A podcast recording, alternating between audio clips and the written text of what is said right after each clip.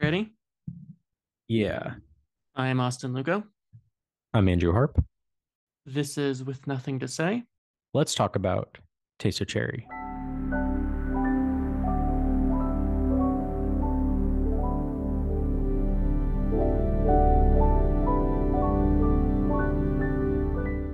Oh, we didn't even decide on a next movie to watch. we didn't even say on next No. movie. Shit. Here, let's do that again. I don't know. What do you want to watch? I would prefer to watch a movie I've never seen before. Um, and I think I think I know what guy I would like to see. okay. God damn it. Here, let's see. I think I want to see a. I want to see. I want. I think I want to watch a Bresson movie. Spell that. Robert Bresson. Oh, okay. I know who we're talking about. Like a man escaped and stuff. Yeah, I've only seen Pickpocket, You've only seen Pickpocket. and he sounds pretty good right now. Yeah, that sounds great. Let's see. Have you seen? Well, I guess you haven't. No, I haven't. Hazard, Balthazar. No, That can't be how I pronounce that. Do you want to see that? I haven't seen this one either. we should make it a double feature. Ooh, okay. I'm listening. We should watch um maybe like yeah maybe like a loose double feature of um because uh we went and saw um EO Okay. Kosminski movie. Yeah. um his newest one. We saw that in theaters. It was very popular showing and it was a very good, interesting movie. And I think that movie is kind of similar in that they both feature a donkey, but I think in other ways as well. yeah. I'm down. I'm down with a little double. It's been a while since we've done a double feature. He's pretty easy to find. I don't know. I I think I don't know. I I like Dio and there's a lot about it to talk and it's on Criterion. Yeah. Let's do it. All right. I will uh okay. I'll cut all this out and then I'll I'll just start from after the thing. Yeah, let's Uh, just yeah, yeah, we're, we're, we're yeah, let's just let's just let's just do the intro again. Well, we don't have to do the intro again. That's that's the magic of editing. I just have to say the Oh, okay, whatever. All right, whatever. okay, let me pull up the watch list so I actually know what movie. Before we get started this week, next week we're going to be watching a double feature. We're going to be watching Robert Bresson's. I feel like there's no way I can say this right. Ah, Hazard Balthazar. Ah, Hazard Mhm. Balthazar. That's probably close enough. and we are pairing that with EO, which is a film we talked about on the podcast. I mean, it's been a while now. When did you see that? Like back in March? Maybe like March or April Maybe. or something like that. Yeah, saw it in the theaters. I'm excited. I'm glad I haven't watched it. They're just both similar. They got donkeys. They both have donkeys in them and but i think they all are also like um similar in their um structure i think it, both movies follow the donkey as it goes on an adventure Sure. That sounds like fun. I'm pumped. I'm ready. I like uh, Bresson. Bresson's great. So, all right. So this week we're talking about The Taste of Cherry, which is a film about suicide. So for anyone listening who is having troubles in that area, please go seek a medical professional and all of that mental health stuff. I will put a link below to the suicide hotline and all of that. But Andrew, you've seen this movie before, haven't you? yeah i think i saw it like a year ago or something like that How was your second experience? yeah i mean i, I still love it i still think it's i th- i still think it's a near perfect movie if not perfect i think kiarostami is uh abbas kiarostami the director i think he um i think he rightly i think he rightly deserves to bestow the title of a master you know a filmmaking master yeah. um, I can't really think of too many people that I would give that distinction to personally. You know, maybe like Kubrick. I mean, I don't know. Uh, I can't really think of very many others, honestly. I just th- I can only think of Kubrick at the moment, but I'm sure there's like a, a few others. But uh, but I would also say Kiarostami. Like you know, after watching more of his movies for the first time in the past like you know couple weeks or so, like I think it. Uh, you know, I think that uh, it's clear, you know, that he is um operate operating at a at a higher brain level than most people are. And Taste of Cherry is, I would say, like of what I've seen, his most condensed feature film. You know, it's free from a lot of um stuff. I think it's his most simple, straightforward movie. So I think in that way, I think it's probably his best film. Yeah, I've only seen a couple of his films, Certified Copy, Close Up, and now Taste of Cherry. And of his work that I've seen, a lot of it, especially this film, is deceptively simple. He's not a man who adores these extremely complicated film setups or is first and foremost concerned with mise en scène, especially with the taste of cherry. I mean, this whole film basically takes place in one car. He goes to a couple a of different lot. locations. I- I've seen more of his movies too around this time. He he's obsessed with like cars and like driving around. he he loves that idea of like especially with these movies that he films in uh, on the, in the Iranian like kind of countryside, you know, not in the city, but the countryside. He's obsessed with like dudes like driving around like in the Iranian countryside and like just like running into people. yeah, there's something poetic, if you will, Mhm. about this idea of simultaneously constantly moving. So the scenery is always changing, and yet you're always sitting in one place. And in this film, you're just sort of driving in circles, right? Really, all he does is kind of He drive he around. goes back and forth a lot. Yeah. There there are other forth. movies there are other movies where uh I, well i guess like there are other movies that i've seen by him where it, it really is all about like going back and forth but there are also he's also made movies where people are going from point a to point b but yeah like but you know whether you're going in circles or going from point a to point b i think uh, the effect is the effect is still there. And it's such a challenging thing to do well which i think is one of the reasons this film works so well. Is it's a very risky move because there's not visually a whole lot going on. I mean most of the time it's really just oh i think it's beautiful. people.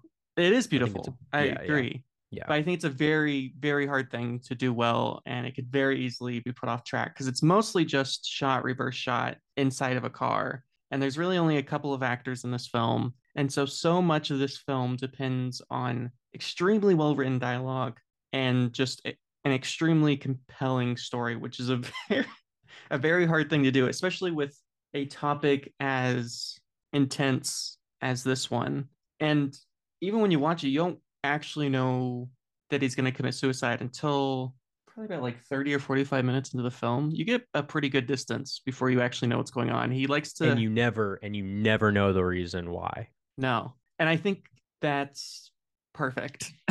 Yeah i think it's awesome. I think it's very very good. Because we just know some- like like yeah Yeah. continue. Sorry. No sorry. The thing about his suicide and these thoughts and emotions is it really doesn't matter why he's doing it yeah who cares yeah, who cares? And Abbas recognizes that the reasons that we tell ourselves that we do things like this don't really matter and are arbitrary. Because the point of the matter is, is that this is a person who does not feel at one with the world, who feels lost and life feels life the is only hard. solution. life can suck sometimes. And that's life is hard and that's it. There's like no it's not like he's in and he even has these conversations with people. He's not in any sort of debt. He's not running away from someone. It's not some sort of family troubles. He just doesn't want to live anymore. It's just as simple as that. And that's somehow much more heartbreaking than if they would give a reason. I think giving reasons to why he would do something like this would feel very saccharine and artificial as if you're just trying to give a reason but instead there's nothing right he's just like i just want to Yeah. do this and you're thrown into this situation which is brilliant not by following our main character and you know being explained like oh here's this guy he's got these problems blah blah blah. But rather we feel as if we are a passenger like the passengers he picks up. You kind of learn things as they learn things. And so it's disorienting a lot of the time. Through most of the film i mean you don't know where they're going you don't know where they've been and it's even more disorienting when you've never been to iran before as i never have. So i don't know like where they are or like i have any sense of direction or place. But they also almost never show where they're going where they've been because almost all of it is inside the car. So there's this sense of feeling lost like you don't really know where you are in space or time. The only place you really know is where the grave is yeah that's pretty much yeah you're right that's pretty much just where when you like because yeah like he the grave is signified by like the tree the tree by the side of Mhm. the road so when they arrive at it you know because like you've had been there before. But yeah other than that you know like uh, location wise he goes to a bunch of different places. At one point he's in the city and then he leaves it at the very beginning where he like encounters all the laborers and stuff and they're asking for work and he he the, the movie is very awkward because he kind of has to like ask these guys like to do this thing for him and this might be an inappropriate reading but it kind of when he's driving around like trying to like find dudes to like help him eh, there's kind of like a cruising aspect to it Yeah. kind of like a like a homoerotic quality to it I, I don't think that's like really like baked in the movie or anything like that like i don't think Kiarostami was thinking that at all but you know i couldn't help but like like certain like dialogue and stuff like that i couldn't help but, like, yes. It was the first thing I thought. Like before I knew this was the direction, I I thought he was trying to really you like yeah you thought that right away yeah, Okay, I thought he was trying to pay someone to like a man to have sex with him yeah yeah. yeah yeah yeah and and and and and like i said that might be an inappropriate reading i don't know but Sure. uh that that's a that's what i that's what i i even you know watching it the second time of course i know what happens but even then i was still like uh like making those uh connections but whatever you know it's uh it's fine but yeah it's like awkward he doesn't know how to like ask people to do it you know and he, he's trying to find the right guy and, and then he keeps not finding the right person to do it over and over again and it gets really awkward and in a in a kind of um in a pretty realistic way i would say Sure. There's something Sisyphe, Sisyphinian, Sisyphus like in the task, partly because he himself feels as if he's committing a sin, as if, and there's something very religious about this film. And I don't necessarily mean because most of the characters in this film are Muslim or anything like that, but as if committing this crime is a crime, quote unquote, of, of completing suicide is somehow sinful, not because of uh, any particular religion, but just something spiritual about it. And so he himself refuses to tell people the task until he actually takes them to the spot because he feels as if he is sinning and what he's doing is wrong. And so the people he picks up also feel that, although it does feel a little terrifying as a viewer when he picks someone up, which the first person he successfully picks up is the officer, sergeant, not military person. They're in the military. he's like a kid yeah it's like he's a, a kid. He's like 19 years old. yeah It's like a teenager who has to join the military. He's he was drafted into the military. And there's something a little terrifying about that because not only does he not tell them where they're going, Oh yeah, it's kind of like what a, he's it's, like, it's like horror film like or something like that. Oh, I will say you say that he feels guilty about it. I don't think he does feel like it's a sin because later in the movie, you know, just to touchly brief on it, you know, of course he talks to the monastery student and the monastery student is like, you know, killing yourself is a sin, just straight up, you know. But and he's kind of like, I didn't want to hear a lecture. Like I kind of know it's a sin, but like also being unhappy is a sin too, you know, and I'm so unhappy that I think it cancels out, you know, the the sin of killing myself. You know what I mean? So I don't know. I think I don't know. I think either interpretation can be like read that way. He probably, you know, who knows what he feels, you know, in terms of like whether he feels guilty or upset or sad or, you know, he's uh, um, obviously later on in the movie we'll talk about how when it he realizes it's going to happen, you know, when he realizes that's coming together. But yeah, anyway, yeah, like I said, like the scene with the uh the young uh, military kid is uh you know the movie's like kind of funny too. It has a funniness to it that I like. yeah, there's a sense of genuine awkwardness, as if you were picking these people up. I mean, they don't feel like these are, even though of course they are, professional actors performing a piece. I think I feel like the only professional actor is the main character in this movie. You think so? I think Kiarostami likes to use non-actors a lot of the Right. time, especially in these like earlier movies. Yeah, I mean that would make sense. And they're just sort of conversations and kind of just follow because I know he kind of likes to mix documentary style filmmaking with Right. narrative, and you know, of course, Close Up is his most famous example of that. But they all kind of have that. Non-actors, yeah. Yeah, he's a big fan of the Italian neorealists and their opportunities to use non-actors in professional roles, which probably is the case here. But even so, there is this sense of kind of awkwardness just in everyone involved because it's it's it's a weird, awkward situation. a- I mean, yeah, it's a weird thing to have to ask for, yeah. the first thing he does is pick up that active military teenager and they have a long conversation and you can tell like the teenager is very uncomfortable like almost immediately like almost immediately regrets it 'cause he's just like i want to go to the barracks and go Yeah, back to work Yeah, it's, it's yeah. and he's kind of conned into going somewhere else and he doesn't really know what to do because if you're trapped in a car like what what are you supposed Yeah. to do? I kind of like how that conversation goes where like they're in the car and they're driving and what's his name? Bobby, I think the main character's name.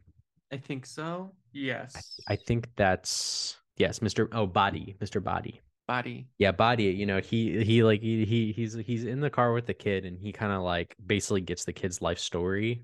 And then I just like when they get to the hole and he's like I really need you to do this for me and I will give you a lot of money and the kid kind of refuses. Mr. Body like doesn't give up and he kind of like uses like he tries to attempt to like use like the kid's like history to be like oh well you said you needed money you know da da da da da and you know you're oh you're from kurdistan like you know kurds like they're strong you know like you got to do Yeah. like I, I just love how like that um i don't know i just like uh how clear his uh uh attempts to get him to do this thing how desperate he is to try to get someone to do it for him He's very persuading. I would argue almost a bit manipulative in the people. yeah he's like a sm- he's to. cool yeah he's like a really smart He's guy smooth yeah talker. yeah He's very smart. And everyone he talks to, he like grabs parts of their lives and justifies like why they should be doing this thing. You know, the 10,000 tomans for every spade full of dirt or what have you. He's yeah yeah it's almost as if he's convincing himself that he's doing the right thing like by trying to convince these people that he's the one that really needs to be convinced. And yeah. and of course the teenager is scared out of his mind like he's he he's doesn't yeah. terrified. Yeah he like runs away. That's really funny when he runs away. It's a great moment. That's just funny. That's just funny as hell. I love like the look of the Iranian countryside. By the way, I think it looks beautiful. that's great That's just a location where it's like you know, like a like a Kurosawa movies. Like they're all like that. They all look. It's like beautiful, like uh, footage of like the you know Iranian villages and countrysides, and kind of makes me mad just because like I just feel like in the United States when you ask a person like imagine what I, I, Iran looks like, they'll think of like a like a desert. You know what I mean? Like they'll think of just Yeah. some place like completely different. And I think just like our like I just think that like we've like failed to like I don't know like show how because like Iran is like an enemy of some sort, you know, it's like sure they, they live in like a like a destitute desert land or something like that. Not that like any country is perfect, but yeah, like Kiarostami, like it, it looks like amazing. It looks beautiful. It looks so cool, you know. And so yeah, it's just kind of like like thank God, you know, we have like movies like this made by like you know great filmmakers that can kind of really show off like the like the the the the, the nature of their uh, home country. yeah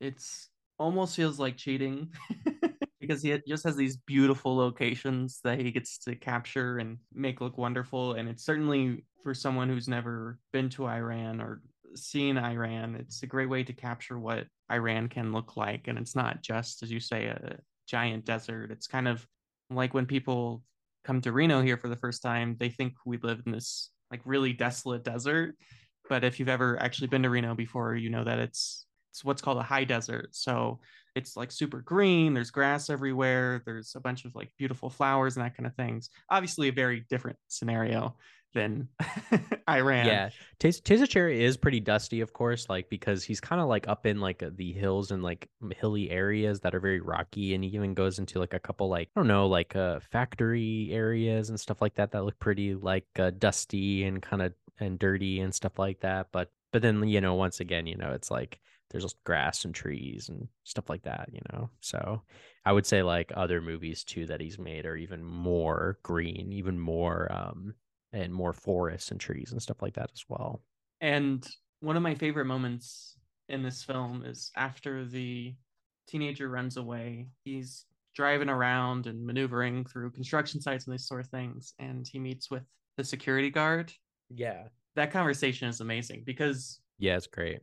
There's all these like really wonderful long takes in the film. Yeah. and this is one of the best ones. And, and some great sound design too, where we just watch Body sort of just walk back and forth, like outside of the glass, while the security guard is inside Yeah. the glass. yeah, it's so cool. It's oh, it's amazing. It just pans back and forth, and you just see him like moving around, and there's just so much like detailed blocking that just works perfectly and and the way he moves in every moment and just kind of how he goes back and forth and what he's looking at it's it's amazing Yeah, a lot of long takes, especially. Yeah, and the long takes using you know nothing like it's not like a player type Yeah. long takes. It's just like it's typically like um you know just two people talking is usually what the long takes consist of, and that's pretty much what Kiarostami movies are. It's just two people talking at a time, and they have a conversation. And I, I love it though because it'll either be like a really long take, um like the one you mentioned, or they will do reverse shot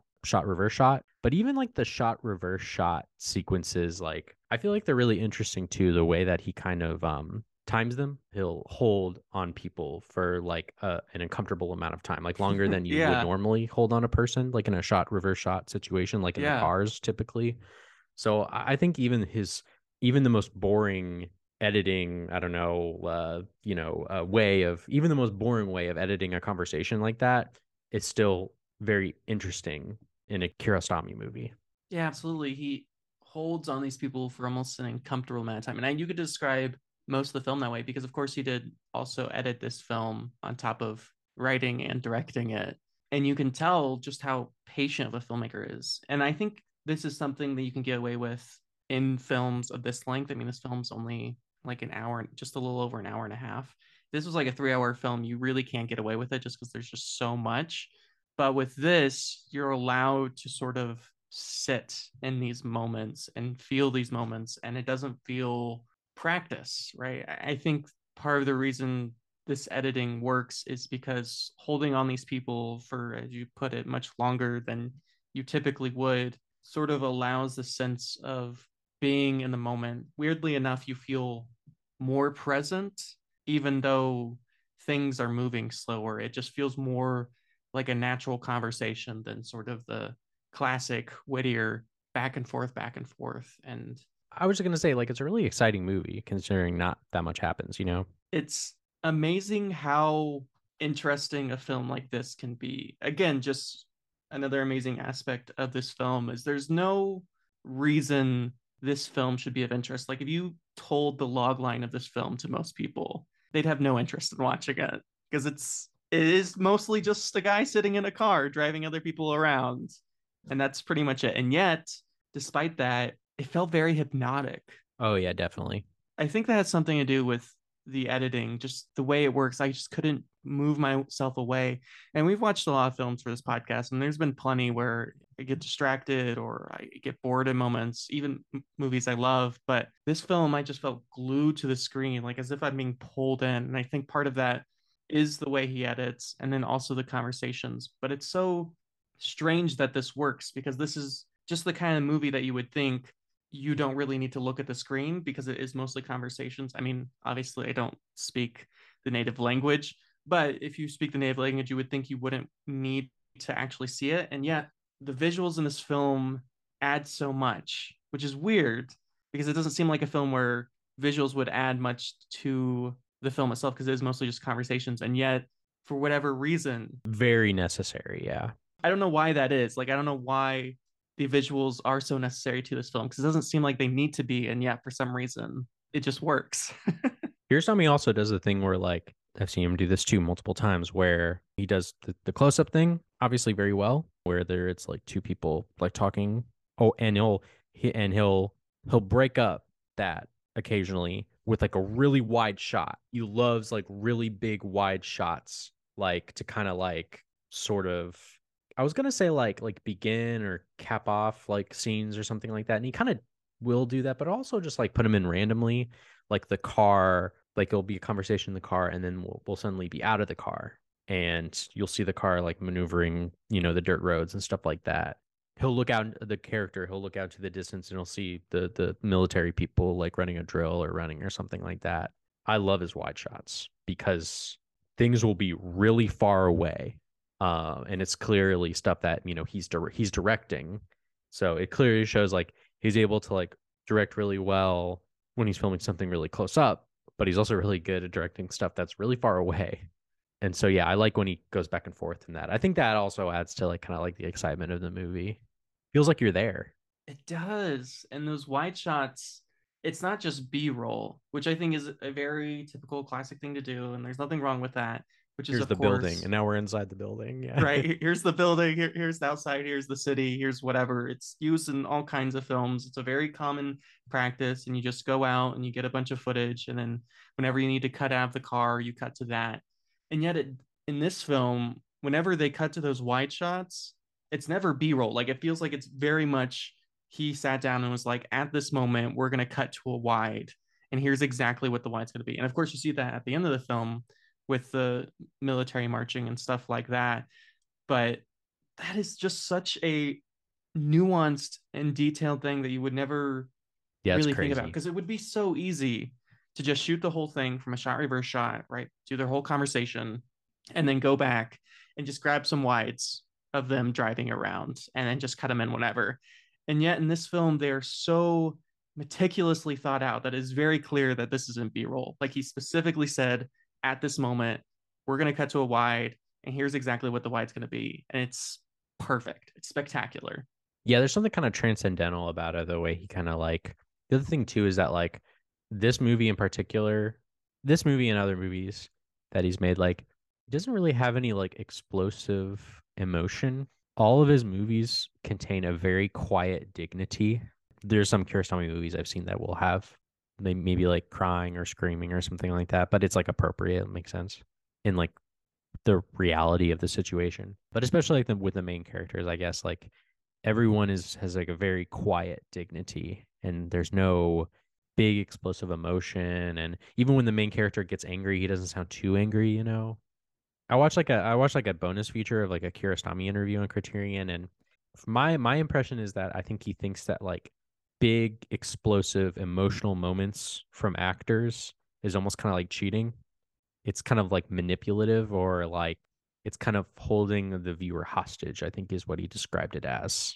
That and like I, think yeah he just i think he said like he just doesn't like movies that like in the moment they give you this crazy emotional kind of insane like kind of experience but then you end up kind of forgetting it um, and kind of feeling like you were cheated is what he described it as and he said that he would rather watch a movie that would make you sleep than a movie that keeps you up That's a fascinating view of, of film and actors. And you see it in this film, not so much wanting to fall asleep watching this film. I've never seen one of his films and felt that way. But what's sometimes so haunting about this is that body, and most of the people in this film, almost everyone really, is so calm about this fundamentally horrifying and terrifying situation. I mean, it just at its core, it is something evil, and yet body and everyone involved in it is just so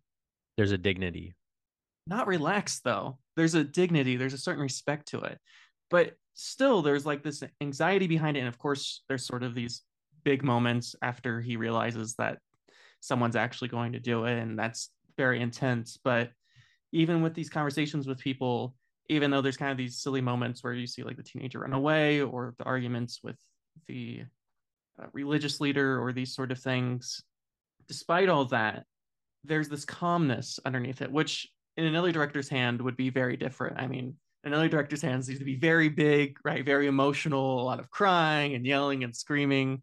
And yet here despite the fact that is so simple in so many ways to also layer on top of that the calmness of all the actors is not an easy thing to do. The content itself is good enough you know like in terms of eliciting some kind of emotional or moving response from the viewer. You know the only person that i guess like gets kind of like upset is the final the old man the uh, taxidermist which is great. I like that um you don't even like see how he met him. That's such a interesting cut. The crazy decision yeah. I can't remember it's it's after the the religious leader left and it, and it just cuts to him like already in it. Like it's so again it's so disorienting especially because this whole film like most of the time most of the film is just watching him like drive around trying to get someone into his car. run into somebody to help him yeah. And so to cut to that person and the and the decision already decided too. It's not even like he's uh, he's trying to convince them and then he like agrees to do it like that's even more disorienting because he's not even cutting to like he's already in the car and now we're gonna go through no he's already he's already given his spiel already convinced yeah. yeah. such a strange move. And the the story with the old man is another thing in the movie that kind of demonstrates how hard life is, you know, like he spends like several minutes and Body doesn't say anything.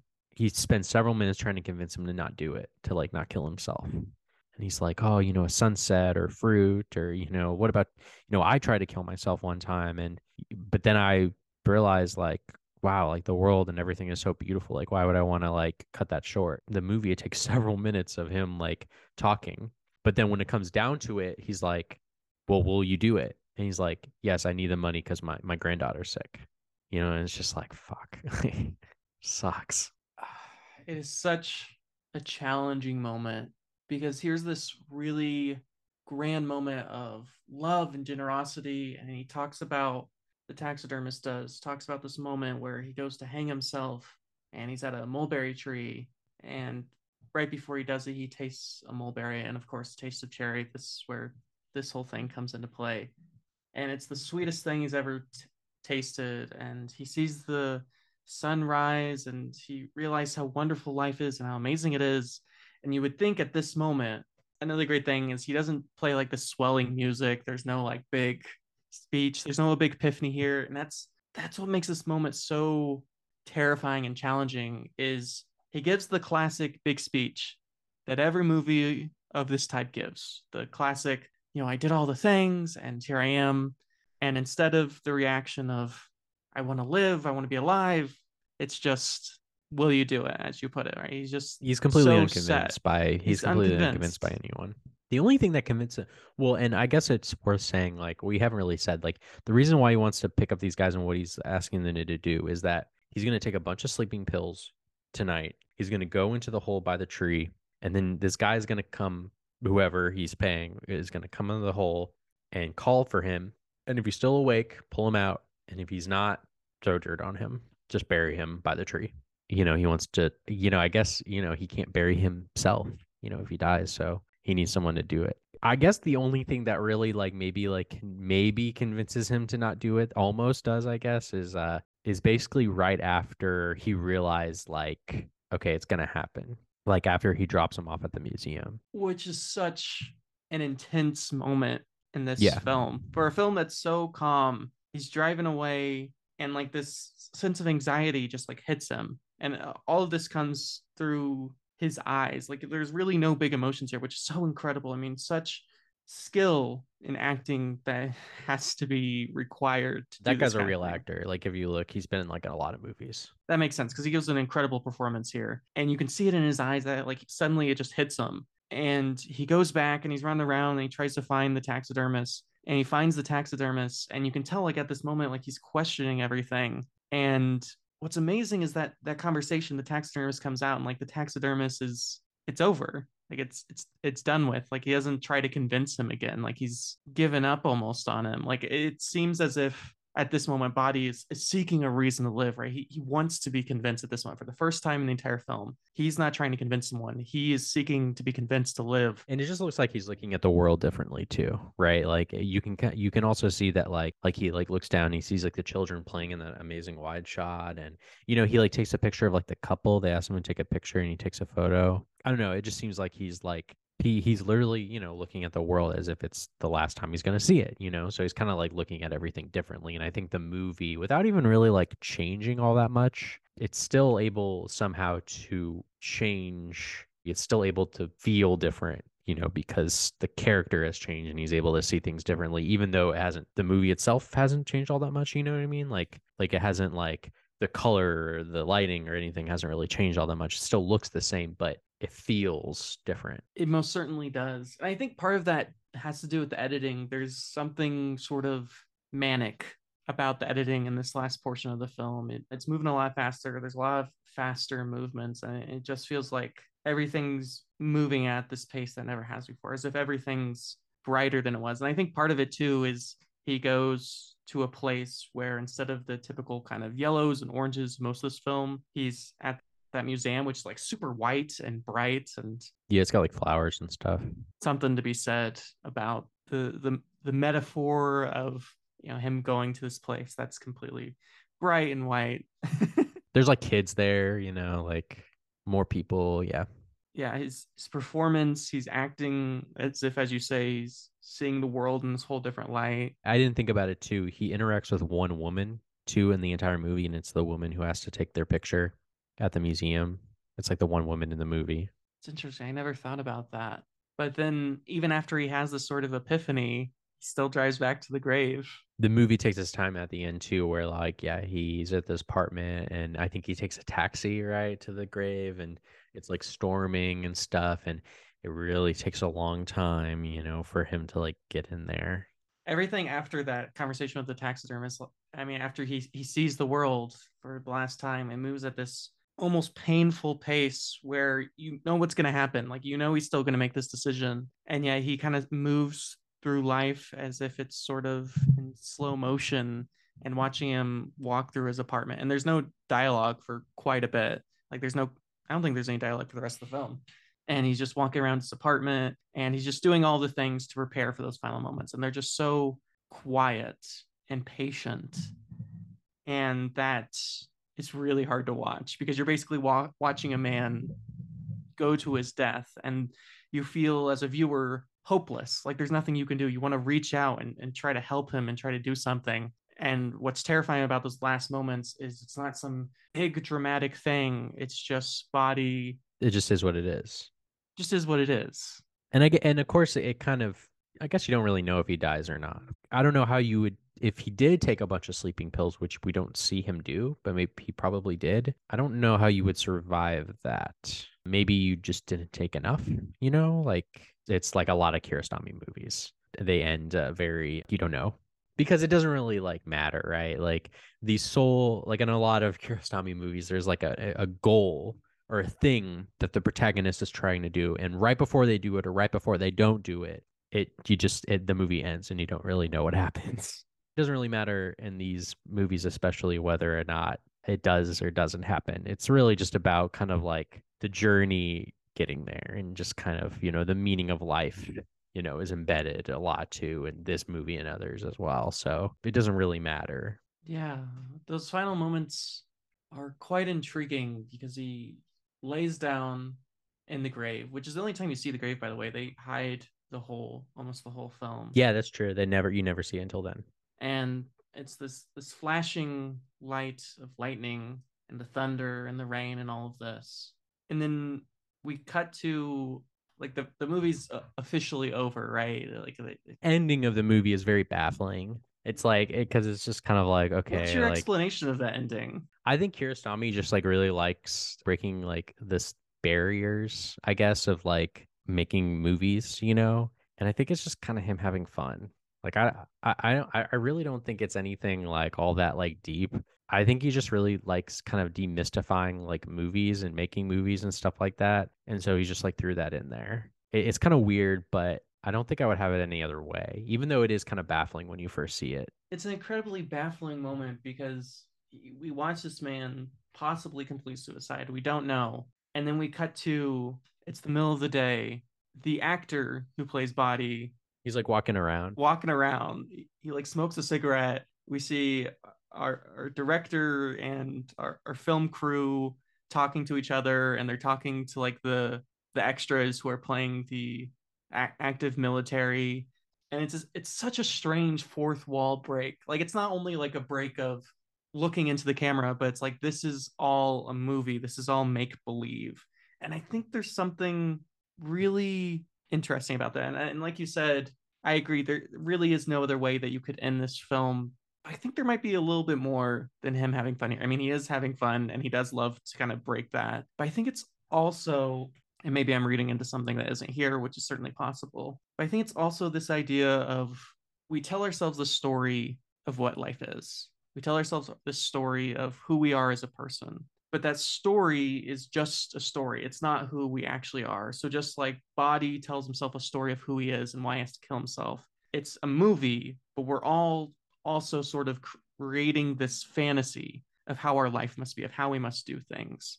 And I think what's being suggested here is that if we can just step out of that, if we can recognize that this is a fantasy that we're telling ourselves, that these ideas and this sort of cognitive dissonance that we have in our mind that we have to live this way, we have to do this thing that isn't real. And if we can step out of that, we can sort of live a happier life. Like if we can recognize that we have spent our lives telling ourselves a story of who we are and who these people are and who that person is. If we can step out of that and recognize that life just kind of is and we're constantly telling ourselves these different stories, then we can change the story and maybe not end up like Badii. I see where you're coming from. Uh, in that Kiarostami interview on Criterion, um, another thing he says that he doesn't like in movies is uh, when people give advice. I see where you're coming from, and I think it makes a lot of sense. But I, I guess I, um, with Kiarostami's movies, I guess I'm trying to avoid this idea that he's trying to impart some kind of like advice or way of life or way of living or an idea of like how a person should live. Well, that's the movie, Andrew. Yeah, that's the movie, pretty much. Would you like to give your final thoughts? Yeah, I mean, you know, it's just uh I think it's the best Kiarostami movie that I've seen so far. I mean, it's just kind of beautifully photographed movie of Iran, and it's just I just really love a good Kiarostami movie. You know, they have such a beautiful, gentle, kind of quiet, patient dignity that I think like most movies just can't do like at all. You know, I think most movies, especially American movies, are like wild and crazy, which I like, but I think there is really something to just like watching a movie that is just like beautifully written, beautifully directed, you know, purposefully edited, and, it has like a great idea behind it. And it is just executed, you know, in a way that isn't too obvious, you know, it's like very like surprising, but in a very like simplistic kind of way. And Taste of Cherry, you know, it's just like a moving, beautiful thing that I think anyone can kind of uh, connect with. Definitely a, a nine out of 10 for sure. Yeah, there's certainly something very dignified about this film the sense of respect and calmness, but also curiosity.